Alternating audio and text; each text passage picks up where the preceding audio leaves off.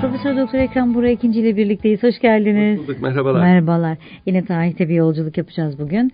Bugün e, Osmanlı padişahları içinde kendi hayatıyla Osmanlı tarihine katkılarıyla kırılım noktası diye ifade edeceğimiz Sultan Ahmet'i konuşacağız. Biz daha çok Sultan Ahmet deyince meydanı ve camiyi hatırlıyoruz ama Evet yani Sultan Ahmet deyince ilk akla gelen şey elbette ki o camidir. Yani kim ne derse desin İstanbul'a mührünü vurmuş hatta Osmanlı e, ülkesine mührünü vurmuş bir abidevi eserdir Sultanahmet. Kim ne derse desin Ayasofya'nın karşısında belki Ayasofya kadar ihtişamlı değil. Ayasofya kadar eski değil. Bir kere Ayasofya ihtişamını biliyorsunuz eskiliğinden alıyor Hı hı. yani. Ayakta Mim- kalmış Ayakta olması. kalmış olmasından alıyor. Tamam kubbesi çok büyük ama büyük olsa ne küçük olsa ne altında namaz kılanlar için ve ibadet edenler için. Ee, Ayasofya gibi değil belki Sultanahmet ama onun karşısında işte Osmanlı medeniyeti de budur diye kendisini gösteren muazzam bir camidir. Sultanahmet Meydanı dışarıdan bakıldığında hakikaten bir medeniyetlerin buluşma noktası gibi. Pek çok e, mesela Mısır'dan gelen eserleri görebiliyorsunuz, Bizans eserlerini görebiliyorsunuz, Osmanlı eserlerini görebiliyorsunuz. Ve işin enteresan tarafı, tabii belki bunu Sultanahmet Meydanı'nı konuşurken e, konuşuruz. Ama belki Sultanahmet'i konuşurken şimdi konuşmamız da icap edebilir. Hiçbirine dokunmamış olmaları. Evet. Yani Osmanlı- istese yıkabilirdi Osmanlı İmparatorluğu bunu. Osmanlı Şimdi şöyle, padişahları. Şimdi şöyle Osmanlı e, devleti bir imparatorluk. İmparatorluklarda bir kere böyle kompleksler olmaz. Yani e, bizden öncekileri e, silelim. Bizden e, bizim gibi olmayanları yok sayalım ya yok böyle kompleksler olmaz. İmparatorluklar e, eskisiyle yenisiyle mevcuduyla bütün farklılıkları bir arada tutar. Bir mozaik halinde tutar. İmparator yani e, iktidarı elinde tutan bir baba gibi bunların üzerindedir. Böyle kompleksleri olmadığı için Osmanlılar her şey olmuştur. Yani e, belki o zamanlar tarihi çevre şuuru olmadığı için Osmanlılar da bir e, Roma eserini yıkmıştır. Ama yıkın şunu yok edin diye değil. Bir bakış açısı olarak değil yani. Başka yerde kullanmak için yıkmıştır. İşte ben geçen hafta Ankara'daydım. Orada Saray Sinan diye bir cami var. Ankara'nın en eski camilerinden biri. Yani ayakta kalan en eski camilerinden biri. Selçuklu yapısı. Küçük mütevazi bir camidir. Onun iki tarafında iki Roma taşı var. Hı hı. Enteresan iki tane Roma taşı var. Yani o taşı almış oraya koymuş. Belki oraya koymasaydı o taşlar kaybolur giderdi veya toprağın altında kalırdı. Bu olabilir. Veya insanlar canım Roma eserini mi düşünecek o zaman Yunan eserini mi düşünecek?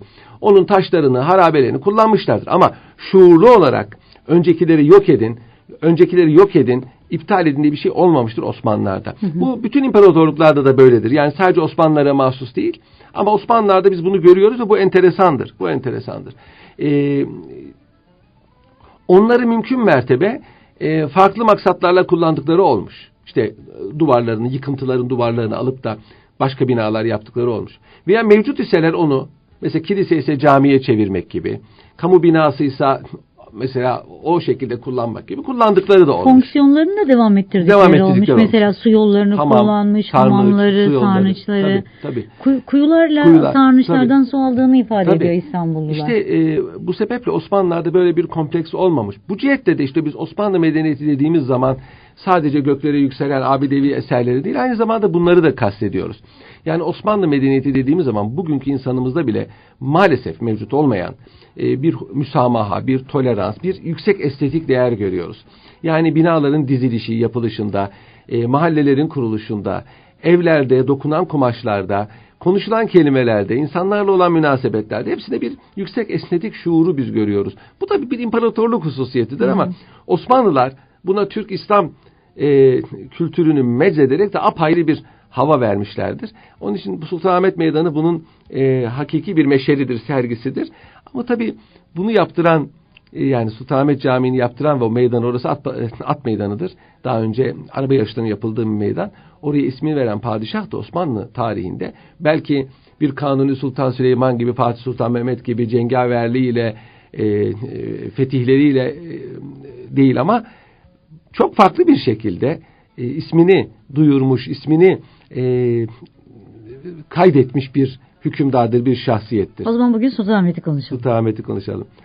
E, Sultan Ahmet, birinci Ahmet yani resmi e, tarih jargonundaki ismi. Çünkü ondan sonra iki tane daha Ahmet gelecektir. Hatta hanedan devam etseydi, hanedan, de, hanedan devam etseydi, yani bir Ahmet daha olacaktı.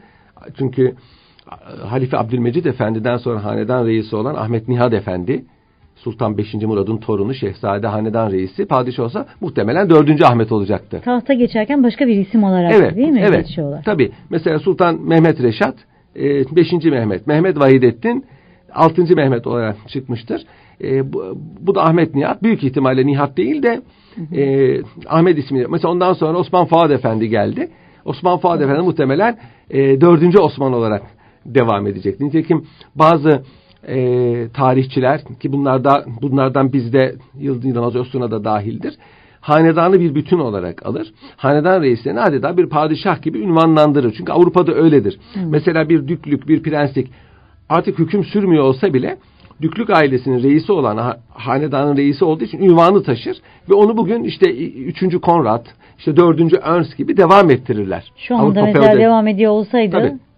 Evet diye e, e, de, mesela şu anda Harun Efendi var. hı. E, Mehmet O- Harun Efendi. da- Muhtemelen Mehmet ismiyle anılırdı ama muhtemelen arada yani saltanat kaldırdıktan sonra mesela Mehmet Abdülaziz Efendi var. Acaba Mehmet'i mi alırdı 7. Mehmet yoksa Abdülaziz'i mi aldı? Muhtemelen Abdülaziz'i alırdı. O zaman şimdi Mehmet Harun Efendi zannetmem ki Harun Efendi diye tanınsın. Muhtemelen Mehmet. 7. Mehmet. 7. Mehmet olarak e, tahta e, çıkardı. Mesela Orhan Efendi vardı. Mehmet Orhan Efendi. E, 90'lı yıllarda. O da mesela ya Orhan'ı alırdı, ikinci Orhan olurdu.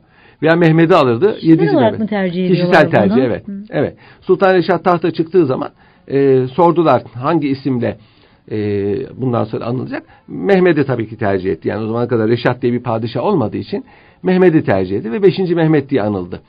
Şahsi tercih etti. Nitekim Avrupa hükümdarlarında da böyledir. Avrupa hükümdarlarının birkaç ismi vardır. Bazen dört. Mesela şu anda Galler Prensi Charles'ın dört tane ismi var. Charles, Philip, Arthur, George. Tahta çıktığı zaman onlardan birini seçebilir. Nitekim Kraliçe Elizabeth'in babası ismi Albert olduğu halde e, tahta çıktığında George ismini tercih etti. Çünkü George diye ismi vardı. Halbuki herkes Albert diyordu. Berti, Berti diyorlardı hatta. Albert'in kısaltması. Kendi tercihidir. Papalar tahta çıktığı zaman kendi isimleri Karol'dü. Polonyalı papanın adı. Johannes Paulus'u seçti. Bir ananeyi devam Evet. ettiriyorlar.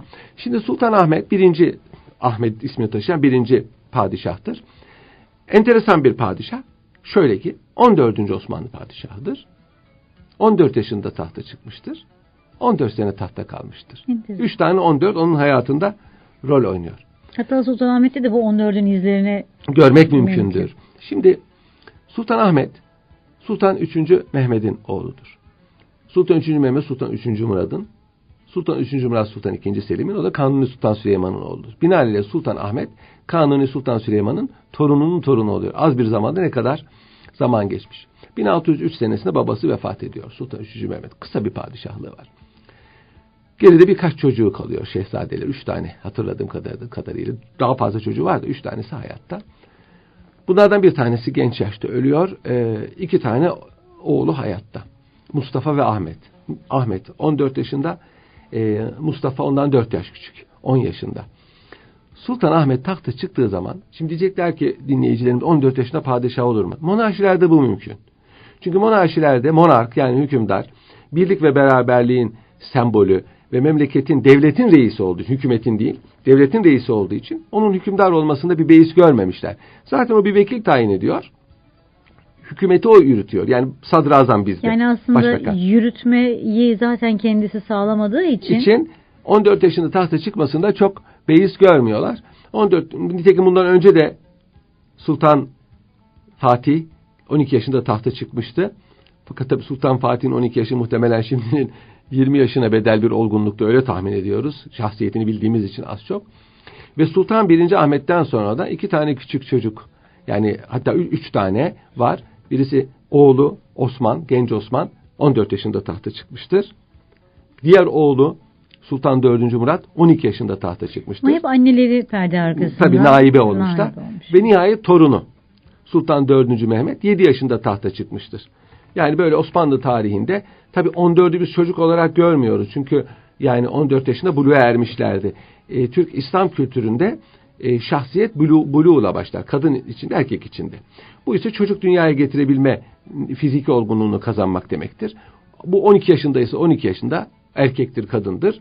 13 ise 13, 14 ise 14. Onun için Sultan Ahmet'in ve oğlu Osman'ın tahta çıkışında çocuk oldukları pek sorgulanmamış o zaman için. Zaten ömürler çok kısa. İnsanlar çabuk olgunlaşıyor. çabuk vefat ediyorlar. Nitekim göreceğiz. Ama diğerleri 12 yaşında çıkan iki padişah ve 7 yaşında tam onların çocuk olduğu belli. Sultanahmet tahta çıktığında tahta çıktığında e, genç bir delikanlı diyelim. Sünnet olmamış henüz. O da enteresan. Yani e, şehzadeler e, 10 yaşından sonraya kalan şehzade yok denecek kadar azdır. Sultan e, 1. Ahmet'in neden sünnet olmadığı e, bir türlü tarihçiler tarafından tespit edilememiştir. Yani unutuldu mu, bir şey mi geldi, Unutulması ihmal mi, mümkün mümkün mü? değil, ihmal edildi. Neden o belli değil. Tahta çıktıktan sonra sünnet olan ilk ve tek padişahtır. Bunu Burası ilk defa konuşuyoruz. Evet, e, bu enteresandır. Bu sünnet olma e, hadisesi enteresandır. Sultan 1. Ahmet'in karakteri de çok farklı. E, ondan önceki padişahlarda da belki olan Halim Selim, mütevekkil e, bir karakteri var ve çok dindar. Tarihçilere göre aşırı dindar bir padişah. Şimdi Osmanlı padişahlarının bariz e, mümeyyiz vasıfları arasında elbette ki dindarlık var. Bunu sadece dindarlık olarak değil de ananelere hürmet olarak biz ele alabiliriz. Yani örf adetlere, protokole, teşrifata e, hürmetkar oldukları gibi dini prensiplere de hürmetkarlar. Hamsofu kabayobaz değiller elbette ama hepsi ilk padişahtan son padişaha kadar dini akidelere e, tabidirler. Günahkar insan her zaman olabilir. Ama umumiyet itibariyle böyledirler. Biliyorsunuz yüzde 51'e bakılır bir insanda. Yani bir insanın günahı da olur. E, sevabı da hangisi fazlaysa ona göre hüküm verir. Osmanlı padişahları elbette ki ekseriyettedir. Ama Sultan Ahmet için bunu bütün tarihçiler ittifakla söylerler. Bu karakterinin biz e, tesirlerini so- sonraki saltanatında görüyoruz. Bu dindarane karakterinin e, tesirlerini baştan itibaren görüyoruz. Tahta çıkar çıkmaz ilk yaptığı icraatın bir padişahın varsa kardeşini idam ettirmektir. Evet. Çünkü Fatih Sultan Mehmet kanunnamesinde evladımdan her kim esneye saltanat müyesser ola nizam-ı alem için karındaşlarını katletmek münasiptir diye bir madde var. Bu bir anayasa hükmüdür. Burada şöyle demek istiyor. Osmanlı hanedanından hangi şehzadenin talihi yaver gider de hangi şehzade kabiliyetli ise ve tahta çıkarsa kardeşlerini hayatta bırakmaması münasiptir. İlle öldürsün demiyor. Nizam-ı alem için, umumun menfaati için, iç savaş çıkmaması için, onlar yarın bir gün saltanat davasıyla ayaklanmasınlar diye onları idam ettirmesi münasiptir. Yani izin veriyor İzin ama veriyor. yine de Yok, yok, şart değil. mecbur Nitekim, bırakmıyor. nitekim Yavuz Sultan Selim kardeşi Korkut'u öldürmedi ama o da ona isyan etti. Öldürmeyenler Yani de isyan örnekler de tabii. e, Örnekler çok evet, Yani kötü. bir hadisenin hukukunda e, ki örnekler çok mühimdir. Ondan müstakil olarak siz o hadiseyi göremezsiniz. Bir parantez açayım. Hiç böyle hani e, kardeşim şey abim sultan oldu. Ben de onun en büyük yardımcısı olayım diyen var, Var. mı? Alaaddin Paşa. O çok ilk zamanlarda, ilk devrede Orhan Gazi'nin kardeşi Alaaddin ki yaşça büyük olduğu da söyleniyor ve e, herkes onu padişah olarak görüyor. Hayır diyor kardeşim. Biz diyor çok kritik bir zamanda yaşıyoruz. Bizim fetihlere ve müdafaya ihtiyacımız var. Sen padişah ol. Ben diyor gerekirse sana yardımcı olurum diyor. Hatta demiyor. O uzete çekiliyor. Orhan Gazi diyor ki sen benim vezirim olmak şartıyla ben kabul ederim. Ve çok ilim sahibi bir insandı Alaaddin Ve Paşa. iyi anlaşıyorlar. Çok iyi anlaşıyorlar. iyi an- Evet. Anne bir kardeş olmadıkları halde bu da üstelik çok iyi anlaşıyorlar. Hatta Osmanlı tarihindeki paşa ünvanı oradan geliyor. Çünkü Alaaddin muhtemelen büyük oğuldu. Çünkü ona paşa diyorlardı. Hmm. Paşa baş ağa demektir. Yani en büyük oğlan demektir. Muhtem hani paşa çayı da o. Yani büyük oğlana ikram ediliyor. Büyük oğlan kıymetli Hmm. malum. Diğer oğlanlardansa büyük oğlan. Avrupa'da da öyledir. Baş ağa. Alaaddin vezir olduğu için padişahın ona da Alaaddin paşa dendiği için ondan sonra bütün vezirlere paşa denmiştir diyor bazı tarihçiler. Hmm. Bu kadar mühim. Ama onun dışında tarihte birbirini ne kadar severlerse sevsinler taht saltanat mevzu olduğu zaman her birisi kendisini oraya namzet gördüğü için ve her birisi de o makamı bir hakkın dolduracak evsafa sahip olduğu için maalesef sizin dediğiniz gibi hiç olmamış. Hmm. Tarihte başka memleketlerde de olmamış. Osmanlı Devleti'nde de olmamış. Yani bu da enteresan bir şey. İnsani bir durum yani. Mesela Yavuz Kültüre Sultan Selim ne kadar celalli bir padişah olduğu halde ve anne bir kardeşi olmadığı halde Şehzade Korkut'u çok severdi. Mesela Ahmet'i o kadar sevmezdi. Ama Şehzade Korkut'u çok severdi. Ve Şehzade Korkut mağlup olduğu halde ona dokunmadı. Onu vali yaptı Manisa'ya. İsyan etti yani. Fakat evet yenildi. Yani yenildi. Aman diledi tamam. Hayat yani öldürebilirdi, öldürmedi. Hayatta bıraktı ve Manisa valiliğini verdi. Fakat Şehzade Korkut oradan komploya girişti. Yavuz Sultan Selim aleyhine. İstanbul'daki vezirlerle yazıştı. Sonra bu yazışmaları görünce... Bu mektuplar Yavuz Sultan Selim'in eline geçti. Biraderini çağırdı. Mektupları onun eline verdi. Bir kimse böyle bir şey yapsa ona ne gerekir dedi. İdam gerekir dedi. Çünkü Şehzade Korkut aynı zamanda bir fıkıh alimiydi. Dini de, hukuku da iyi bilen bir kişiydi. Ee, Osmanlı tarihinde bildiğimiz fıkıh ilmi yani İslam hukukunu en iyi bilen birinci kişi Şehzade Korkut, ikincisi de Sultan Vahidettin'dir. İkisinin de eseri vardır. Şehzade Korkut'un savaş e, hukukuna dair bir eseri vardır. Arapça, Türkçe'ye tercüme edildi ve basıldı. Sultan Vahidettin'in de Nimet İslam adında bir ilmihali vardır. Onun adıyla basılmamıştır. Zamanın müsaadesizliği sebebiyle. Ha, bu iki hanedan mensubunun fıkıhta yani İslam hukukunda mahir olduğunu biliyoruz. Şimdi gelelim Sultan Ahmet'e. Sultan Ahmet tahta çıktığı zaman hayattaki kardeşini idam ettirmesini herkes beklerken kardeşini idam ettirmedi. Kendisi 12 yaşında. Kendi 14 yaşında, kardeşi 10 yaşında. 10 yaşında. Onu idam ettirmedi. Bunda e, çeşitli rivayetler var bu neden yapmadığında.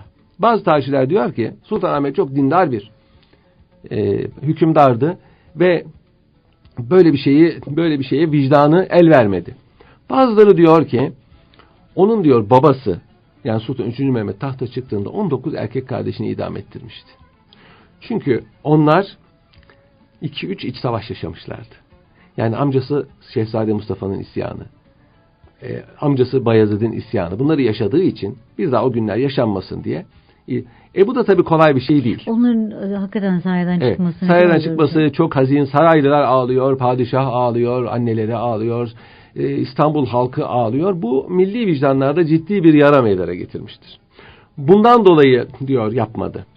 Bazıları diyor ki bir rüya gördü. O rüya üzerine ikaz edildi. Onun için öldürmedi.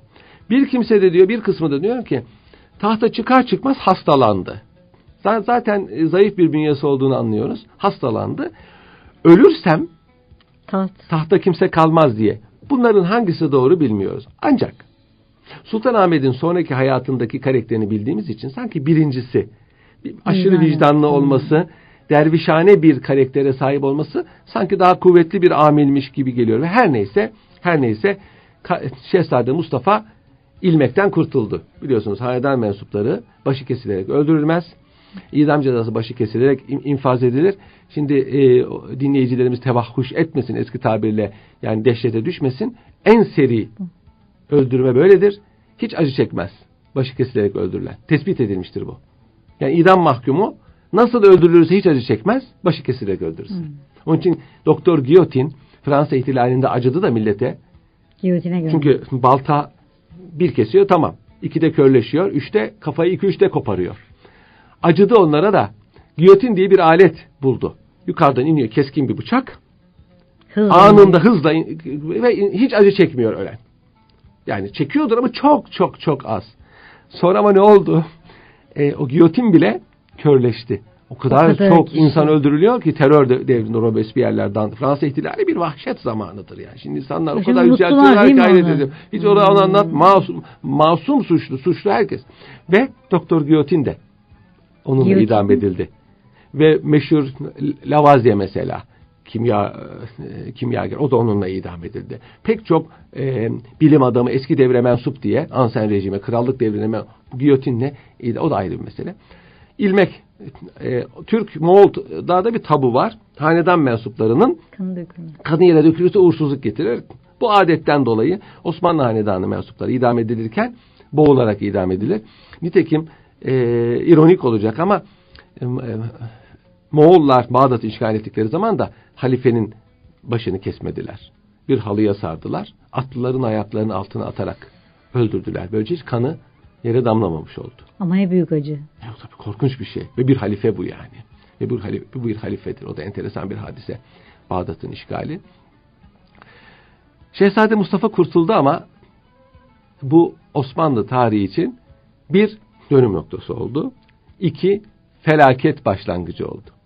Dönüm noktası oldu çünkü ondan sonra artık bir anayasa ananesi, kanunu kadim teşekkül etti. Hanedanın en yaşlısı tahta çıkıyor.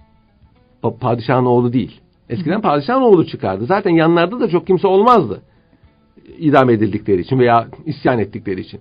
Padişahın oğlu kardeş Tek bir güç olurdu tek yani. bir güç olurdu. Şimdi bir kardeş var. Kardeş olunca Sultanahmet vefat ettiğinde onu tahta çıkardılar. Oğlunu değil. Hmm. Oğlu Osman bir sürü oğlu vardı. Altı tane oğlu vardı. Buna rağmen kardeşini çıkardılar. Tabi bu bir aslında saray darbesidir. Bürokrat darbesidir. Sadrazam Şeyhülislam anlaştı. Rivayete göre rivayete göre e, e, Sultanahmet'in hanımı Mahpeyker Kösem Sultan da bunların içinde e, Mustafa'yı tahta çıkardılar. Mustafa'nın tahta çıkması Osmanlı tarihinde bir dönüm noktasıdır. Böylece anayasa geleneği teşekkül etti. E, konstitüsyonel e, e, tradition deniyor buna. E, İngiltere biliyorsunuz böyle idare ediliyor. Yazılı anayasa yok. Hep ananelerle idare ediliyor. Ve kardeş katli ortadan kalktı. Artık Yani kardeş katlinin ortadan kalkması belki vicdanları rahatlattı ama diğer taraftan hanedan içinde de bölünmelere evet. ve e, yeni beklentilere Evet. yol açtı. Şimdi Lamartine, o güzel bir Osmanlı tarihi yazmış olan Lamartine diyor ki, bu diyor Sultan Ahmet'in diyor kardeşini öldürmemesi takdirle, hayranlıkla karşılanacak bir davranıştır. Fakat Osmanlı Devleti'nin dibine konulan ilk dinamit olmuştur diyor. Bu sayede diyor, bu sayede hanedan içinde kardeşli, padişahın çocukları ve kardeşleri, yaşlı padişahlar artık tahta çıkıyor, e, sancağa gönderilmemiş, sırası gelen tahta çıkıyor, devamlı ölüm tehlikesi altında. Yaşlı, kısa bir süre tahta kalıyor 200 sene gidiyor, rekabet meydana geliyor. Dolayısıyla Osmanlı devletin yıkılış sebeplerinden biri budur diyor. Sultan Ahmet diyor, bu merhametiyle diyor, Osmanlı Devleti'nin dibine dinamit koymuş. Bunu yabancı bir tarihçi söylüyor ki bütün tarihçilerde az çok bunda müttefiktir. Yani kardeş katlinin kalkması çok iyi, çok vicdanlı ama Osmanlı Devleti için kötü olmuştur. Bu da enteresan. Kim? Başlattı. Nitekim e, bazı hususi, bunu söylememiz için bazı hususi sebepler de var. Sultan 1. Mustafa e, normal birisi değildi. Mental rahatsızlığı olan birisiydi. Hatta bazılarına göre bu mental rahatsızlık çocukluğundan beri mevcut olduğu için padişah ona dokunmadı. Kıyamadı. Kıyamadı. Yani zaten e, mental olarak rahatsız. Bu mental rahatsızlığın şeyini bilmiyoruz. Nevini bilmiyoruz. Osmanlı tarihinde böyle üç tane padişah var. Bunlardan bir tane Sultan 1. Mustafa'dır. Hakkında malumatımız fevkalade mahdut. Annesinin ismini bile yeni öğrendik. Bir, e, bir Venedik raporundan öğrendik. Annesinin ismi de bilinmiyordu. Bir valide sultan ki politik olarak da rol oynamış bir valide sultan Neden bu. geçmemiş kaynaklarda? Çok enteresan. Ne olarak geçiyor? Va- va- Valide- Valide-i Sultan Mustafa. O kadar. Yani biraz menhus e, yani çok da hoş olmayan rolleri var. Hmm. Yani oğlunun tahta çıkmasında e, Sultan Osman'ın e, tahta indirilmesinde. Peki bir şey soracağım. Şimdi e, ka- ölülmesine izin vermemiş ama mental olarak da problemleri olduğunu görmüş. Peki ya ben bana bir şey olursa ve tahta o geçerse hani tahta mental olarak rahatsız birisinin Düşünmemiş. geçmesi Bana sorarsanız hiç düşünmeden onun tahta çıkacağını o. Oğlu geçecekti tahta. Çok vakitsiz öldü birazdan söyleyeceğiz. Çok vakitsiz öldü. Yani o onun tahta geçeceğini zaten tasavvur ederek yapmadı bunu. Yani ben bunu bırakıyorum ben nasıl bu tahta geçer diye düşünmedi. Yani kıyamadı ona yaşasın dedi. Veya dediğim gibi e, mental rahatsızlığı var. Zaten bundan hiçbir şey olmaz. Yaşasın ne olacak? Bu bir tehlike değil dedi. Yani bu insanları arkasına onun kullanılabileceğini düşünemedi. Evet. Şimdi bu Osmanlı padişahlarında da bir saflık vardır. İnsanların insanları kendileri gibi zanneder. Tabi bu bir kusur aslında. Evet. Saf tarafları var. O saflıklar hep başlarına bela olmuştur. Çok aşırı merhametleri var. Merhamet lüzumu kadar olmalı her şey gibi. Tuz ne kadar kıymetli bir şey. Yemeğe fazla koyarsanız yenmez yani. Az koyarsanız yenmez. Bunun gibi merhamet de yerinde olmalıdır. Yani hiç merhametsiz olmadığı gibi aşırı merhamet de kendine ve başkasına cemiyete zararladı. Bu da öyle olmuştur. Şimdi bakın ne oldu? Sultanahmet vefat ettiği zaman geride bıraktığı oğlanların en yaşlısı 14 yaşındaydı. Zamanın sadrazamı Sofu Mehmet Paşa, Şeyhülislam Esad Efendi ve muhtemelen Mahpeyker Kösem Sultan Osmanlı padişah yapmak yerine ka- Kendi tuttular. Evet. Tuttular Mustafa'yı tahta çıkardı 24 yaşında. Belki de Mustafa'nın haline vakıf değillerdi. Çok tanımıyorlardı. Şehzadeler çok Kim tanınmaz. çocuğu dururken İşte enteresan. Evet. Ha, onun sebebi şu. Onun sebebi şu. Yani e, tarihçiler bu hususta çeşitli yorumlar yapıyorlar. Bazıları Osman'ın e, karakteri biliniyor. Osman'ın bazı emelleri var. E, biliniyor. Sofu Mehmet Paşa ve Esat Efendi kolay kolay ona söz geçiremeyecekler. Mustafa'yı biliyorlardı. kasıtlı olarak geçirdiler diyenler var. Mahpeyker Sultan'ın niyeti tamamen farklı. O Osman'ın annesi değildi. Osman tahta çıkarsa kardeşlerini öldürür diye korkuyordu. Daha o hadise tam yerleşmediği için o anane Mahpeyker Kösem Sultan diyordu ki Osman olmasın. Osman olursa padişah belki kardeşlerini yani benim çocuklarımı öldürür diye korktu. Muhtemelen. O bir bunlara Aslında bir, bir imparatorluğun tarihi ne kadar kişisel endişeler üzerinden Öyle yürüyor tabii. değil mi? Öyle. Ve Sultan Osman tahta çıkarılmadı. Bypass'i Mustafa çıktı. Mustafa tahta çıkarıldığı zaman mental rahatsız olan mesela hiç konuşmuyor. Hiç konuşmuyor. Ee, garip hareketler yapıyor. Yani şimdiki bir polar bozukluk mu? Fakat bazıları diyor ki bir şiddetli bir baş ağrısından muzdaripti. Hmm. O da İbrahim de öyleydi. Biliyorsun şiddetli baş ağrısı insanın e, muazenesini bozar ve çok zaman sağlıklı düşünmesine mani olur. Evet evet. Asabiyeti arttırır ve Anadolu'da baş ağrıyana ne derler? Deli. Hmm. Anadolu'da çok baş ağrıyanlara deli derler. Onun için gençler ve anne babaları böyle söyleme herkese başım ağrıdı Hmm. derler. Sana deli derler. Halk şeyiz. Muhtemelen bu, bu, bu da Mustafa da aynıydı. Basit bir migren bile insanın deli diye. Mesela günü sordular. Bugün günlerden ne diye sordular. Bilemedi. Hmm. Tahttan indirileceği zaman annesi dedi ki benim oğlumu niçin tahttan indiriyorsunuz? Bugün günlerden ne hünkârım diyorsa cevap veremeyince annesi bir şey diyemedi. Bir sene çok az başta kaldı. İlk ta- saltanatında çok az başta kaldı. Vaziyet anlaşılınca dediler biz hata ettik. Mustafa'yı tahttan indirdiler. Sessiz sedasız. Adamcağız e, saraydaki dairesine çekildi ve önceki padişah Sultanahmet'in oğlu Osman'ı tahta çıkardılar. Ama 14 yaşında. ama bu arada Osman'ın ilk e, yazdığı fermanda diyor ki babam bir emrillah vefat ettiğinde ta- benim tahta çıkmam kanunu kadim olduğu halde yani eski kanun anayasa hukuku kaidesi olduğu halde beni çıkarmayıp amcamı çıkarmışlardı. Şimdi ben hakkım olan tahta çıktım diye yazıyor. Orada da Hmm, o yani demek ki fakat işte Sultan Osman'ın iki büyük hatası var. Bir, ona bu muameleyi yapan Sofu Mehmet Paşa'ya ve Şeyhülislam Esat Efendi'ye hiç ilişmemesi. İkincisi kar- amcasını hayatta bırakması. Zaten mental rahatsızlığı olduğu için tahttan indirilmiş birini babam da zaten öyle ben niye öldüreyim dedi.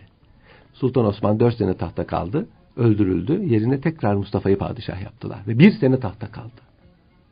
Ve o zaman zarfında isyancılar memleketi idare etti. Haile-i Osmaniye.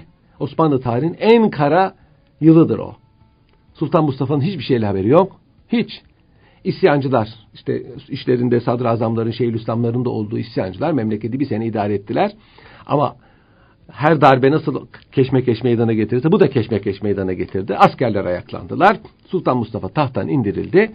E, tekrar saraydaki dairesine çekildi. Yine hayatta bırakıldı.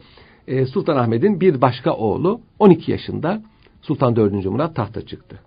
O arada da zaten Sultan Mustafa vefa o da genç yaşta vefat etti. Yani o da çok genç yaşta vefat etti. Yani Sultan aslında Ahmet'in çok gerçekten çok karmaşık bir dönem. Hani Karmaşık. bakıyorsunuz dışarıdan bakıldığında eserlerin yapıldığı işte Osmanlı İmparatorluğu'nun e, hala gücünü dışarıya doğru gö- Dünyanın gösterdiği e, bir dönemde içeride kazan nasıl Tabii. kaynıyor? Zaten e, işte yıkılmanın başlangıcı da budur. Yani o zamana kadar mesela hiçbir padişah tahttan indirilmemiş. Hiçbir padişah öldürülmemiş. Yani Sultan Mustafa'nın tahttan indirilmesi hadi haklı sebebi var ama Sultan Osman'ın indirilmesinin haklı sebebi yok. Öldürülmüş. Lamertin diyor ki Yeniçeriler diyor askerler bir padişah kanının lezzetini aldılar diyor. Ondan o, sonra o zaten artık en karanlık dönem herhalde. yani hiç o bitmeyecek. e, yani benim konuşmaktan bile gerçekten Evet, çekindiğim bir dönem. O zaman biz dönelim Sultan Ahmet. Ama Sultan Ahmet bu icraatıyla Osmanlı Devleti'nde yeni bir anayasa e, kaidesinin başlangıcını meydana getirmiş. O da artık hanedanın en ekber evladının, en yaşlı evladının, o zaman kadar evladiyet sistemi var, şimdi ekberiyet sistemi var. Hay, ailenin en yaşlısı artık tahta çıkıyor. Tabi bu sistem hemen bir anda oturmamış. Yani bir gene bir 40-50 sene sonra oturmuş ama e, bu bir ba- başlangıç. Sultan Ahmet'in Sultan Ahmet'in zamanında zamanında Avusturya ve İran'la harpler var. Bu harplere padişah da katılmış ve mu- muvaffak olmuş. Onlarla alakalı enteresan şeyler var. Harbin tafsilatını verecek halimiz yok. Tabi harp iyi bir şey değil. Padişah harbe çıksam mı çıkmasam mı diye tereddüt ederken bir rüya görüyor. Rüyada Avusturya İmparatorluğu'yla güreş yapıyor. Avusturya İmparatoru bunu e, yere yatırıyor. Sırtı yere geliyor. Bütün etrafındakiler bunu Avusturya'ya mağlup olacağız diye tabir ediyorlar. Sultan Ahmet'in hocası İstanbul'un meşhur evliyasından Aziz Mahmut Hüdayi'dir. Üsküdarlı Mahmud Efendi. bir halveti şeyhidir. Aynı zamanda bir alimdir. Aynı zamanda Hüdayi mahlasıyla şiirler yazan çok kudretli bir şairdir Aziz Mahmut Hüdayi. Aziz Mahmut Hüdayi Sultan Ahmet'in hocası ve Sultan Ahmet rüyanın tabirini ona gönderiyor. Üsküdar'da oturuyor. Bir e, müteferrikaya yazıyor rüyasını. Al bunu götür. Üsküdarlı Mahmud Efendi'ye ver. Cevabını al gel diyor. Üsküdarlı Mahmud Efendi müteferrikayı kapıda karşılıyor Üsküdar'daki dergahında. Padişah mektubunu alıyor. Hiç açıp bakmadan Cevabı. al evladım diyor cevabını Hmm. götürüyor. Açıyor. Toprak güç demektir. Hmm. Sizin sırtınızın yere gelmesi arkanızın güçlü olduğuna delalet eder diyor. Ve Avusturya mağlup oluyor o harpte. Bu enteresandır. Sultanahmet'in Aziz Mahmut Hüdayi ile hadiseleri çoktur. Ona çok merbudiyeti var. Yani bir, bir derviştir. Yani Osmanlı padişahlarının hepsinin tasavvufla alakası var ama Sultan Ahmet bizim bildiğimiz manada bir derviştir, bir mürittir. Aziz Mahmut Hüdayi'yi bir gün saraya davet ediyor. Abdest alırken de ibrikle su döküyor hocasına. Annesi Valide Sultan da arkada, arkada Handan Valide Sultan da havlu tutuyor. O sırada Sultan Ahmet diyor ki biz bu kadar hocamızla görüşüyoruz da hiçbir kerametini görmedik diyor. Mahmud Efendi şöyle dönüyor. Padişahım diyor Cihan padişahı beni, bana abdest suyu döküyor. Annesi havlu tutuyor. Siz hala keramet arıyorsunuz diyor. Keramet arıyorsunuz diyor. Hatta bir müddet atının atının e, kenarında e, yürümekle de e, Sultan Ahmet tevazuunu gösteriyor.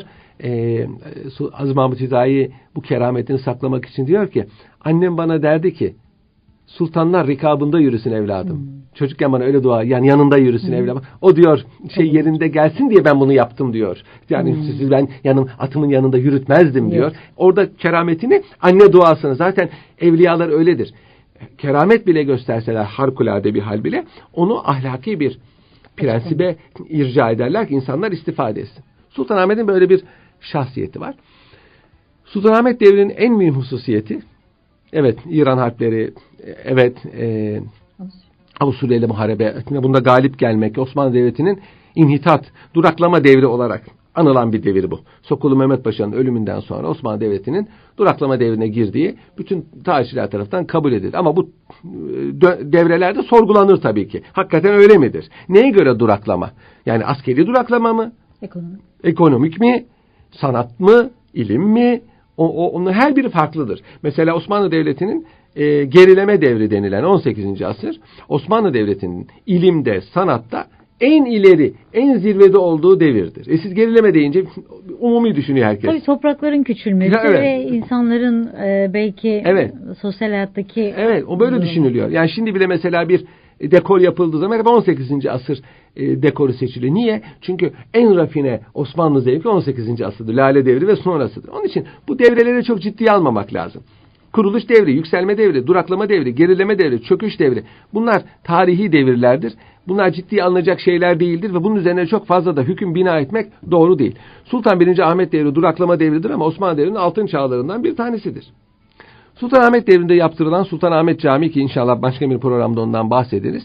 Yani altı tane minaresini o zamana kadar altı minareli cami Osmanlı ülkesinde yok. Hicaz'da var. E, haremin minaresine bir minare ilave edilmiş. Edebe bakınız.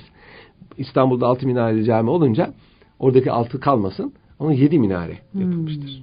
Yani minaresi artırılarak. E, bu- Rekabet halinde değilim aslında diyor değil rekabet mi? altında değil. E, rekab- esas rekabet belki de Roma Bizans Hı, e, evet. sanatıyladır. Çünkü e, bunun bir misalini biz Emevilerde görüyoruz. Emeviler tahta çıktığı zaman da aslında zannedildiği gibi Emevilerde, Abbasilerde öyle saraylarda bin bir gece masalları yaşayan insanlar değildi. Ben Emevi saraylarında kalıntılarını gördüm. Abbasi saraylarında mütevazi bir hayat yaşıyor halifeler. Belki e, farklı şekilde kudretli ama yaşantısı belli. Çünkü insanın alıştığı bir hayat vardı. Ne kadar ileri olabilir? Orta Çağ'da Avrupa saraylarına gittiğiniz zaman döşeme bile yoktur yani. Şimdi ama bunun üzerine Romalılar diyor ki bu Araplar diyor Haymeniş'in çadırda yaşayan insanlar. Halbuki değil. Mekkeliler şehir kültürü olan, çok eskiden beri şehirlerde yaşayan insanlardır. Ama öyle görüyorlar. Bunlar ne anlarlar diyorlar böyle şeylerden. Halife Velid bin Abdülmelik biliyorsunuz Şam'da Emevi Camii'ni inşa ettiriyor Mescid-el Ümeyye İslam tarihinin en muazzam, İslam sanatının en muazzam eserlerinden biri hala da ayaktadır. Hala da aynı ihtişamdadır. İhtişamından biraz kaybetmiş. Çünkü bütün kandiller altın. Ömer bin Abdülaziz bu kadarı fazla. Onları eritmiş, para bastırmış. Oraya bronz kandiller astırmış. Sonra Bizans elçilerini orada kabul etmiş. Yani siz bize çadırda yaşayın diyorsunuz da bakın bizim yaptığımız binaya. Hmm. Parmak ısırmışlar o binayı. Ya ben de gördüm. Hakikaten çok ihtişamlı bir binadır. Sultanahmet de biraz odur. Yani Ayasofya yanında duruyor. Türkler yani Bozkır'dan gelmiş. Eski hele bir de zaten Anadolu beyliklerinin Osmanlıları istifafı var. Karamanoğulları mesela devamlı Osmanlıları aşağılarlar. Karamanoğlu tarihçileri Osman Bey dediğiniz kim? Selçuklu Sultanı'nın koyunlarını güden bir çoban. O zaman çobanlık faziletli bir şey. Zaten kendi koyunları var. Beyin. Zaten şey Karamanoğulların yok mu? Yok mu sanki? O, onların soyunun ne olduğunu biliyoruz da söylemek e, zor. Ee, Selçuklu Sultan da koyununu katmış olabilir yanına yani. Onun bir kıymeti o bir şereftir yani. Sultan Osman kendi koyunlarının yanında Selçuklu Sultan'ın koyunlarına da kaldı ki bu çobanın ondan alakası yok. Osman Gazi ilk kurulduğunda Kastamonu'da Ali Çoban, Çobanoğulları diye bir beylik vardı. Oraya tabiydi.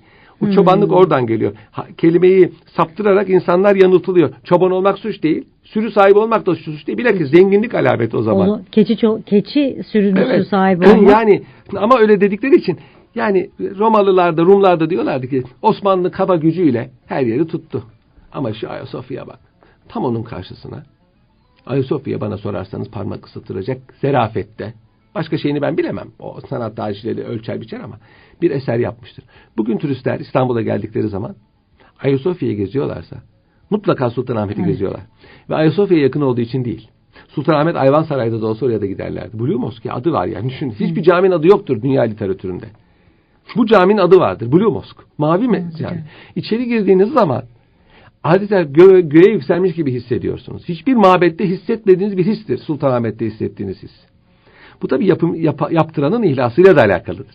Aziz Mahmut Hüdayi açmıştır. İlk açılışını o yapmıştır. Yani bu çünkü bir mabet ne kadar iyi niyetli yapılırsa o kadar o mabet ruhaniyetli olur. Kur'an-ı Kerim'de bu anlatılıyor. Takva üzerine kurulan mescit diyor. Onun için gösteriş için yıkılan bir mescidi Mescid-i Dırar Hazreti Peygamber yıktırmıştır. Osmanlı mabetlerinin hepsinde siz bu ruhaniyeti görürsünüz. Sultanahmet Camii de bu böyledir. Altı minaresi var. Altı minarenin üzerinde 16 tane şerefe var. Yani bu Sultanahmet'in 14. padişah olmasıyla alakalı değil. 16. padişah diyen de var. Çünkü iki padişah daha var aslında. Şehzade Süleyman e, Çelebi ile Musa Çelebi ama resmi Osmanlı tarihçileri onları padişah saymaz. Yıldırım Sultan Bayezid'in oğullarını. Çünkü onlar lokal hükümdarlardı. Ve bu cami e, Sultanahmet'in ismini ölümsüzleştirmiştir. Sultanahmet çok genç yaşında, 28 yaşında hayata veda etmiştir kan zehirlenmesinden. Nahif bir bünyesi olduğunu biliyoruz. Ramazan-ı Şerif'in son 10 günü itikafa giriyor. İslam e, kültüründe itikaf vardır. Ramazan'ın son 10 günü Hazreti Peygamber mescitte ibadetle meşgul olurdu. O da mescide çekiliyor, sarayın mescidine. Hava çok soğuk, orada soğuk alıyor, ateşleniyor ve kısa bir zaman içinde sıtma nöbetleri geçirerek vefat ediyor. İslam dini bu şekilde vefat edeni şehit kabul eder. 28 yaşında vefat etmesi tabii büyük bir üzüntü ve geride küçük çocukları var. En büyüğü 14 yaşında olan 6 tane çocuğu var. E, iki tane hanımı var. Mahfur, Mahfiruze Osman'ın annesi ve diğerlerinin annesi olan Mahpeyker Kösem Sultan. Mahpeyker Kösem Sultan'la e, Sultan Ahmet'in aşkı da dillere destandır. Mahpeyker Kösem Sultan çok sevmiş ve aralarında bir e, yakınlık olmuş. Yani bugünkü modern bir ailede karı kocanın birbirine arkadaşça yakınlığı gibi Sultanahmet'in hanımıyla da böyle bir yakınlığını görüyoruz ki Sultanahmet'in şahsiyetinin aslında çok farklı. Bugünkü liberal hükümdarlara benzer bir hükümdar olduğu bile e, söylenebilir. Bu genç yaşta ölümü e, belki ona kanuniler gibi Yavuz Sultan Selimler gibi şöhret kazandırmamıştır ama bazı şeylerin ilklerin başı olması, bazı müesseselerin işte hanedan verasetinin değişmesi gibi ve e, göklere uzanan o altı tane şehadet parmağıyla Blue Mosque yani Sultanahmet Camii Sultanahmet'in ismini unutulmaz bir hale evet. getirmiştir. Allah rahmet eylesin. Amin. Çok teşekkür ederim bugün için. Tekrar inşallah farklı konularda buluşmak üzere diyorum.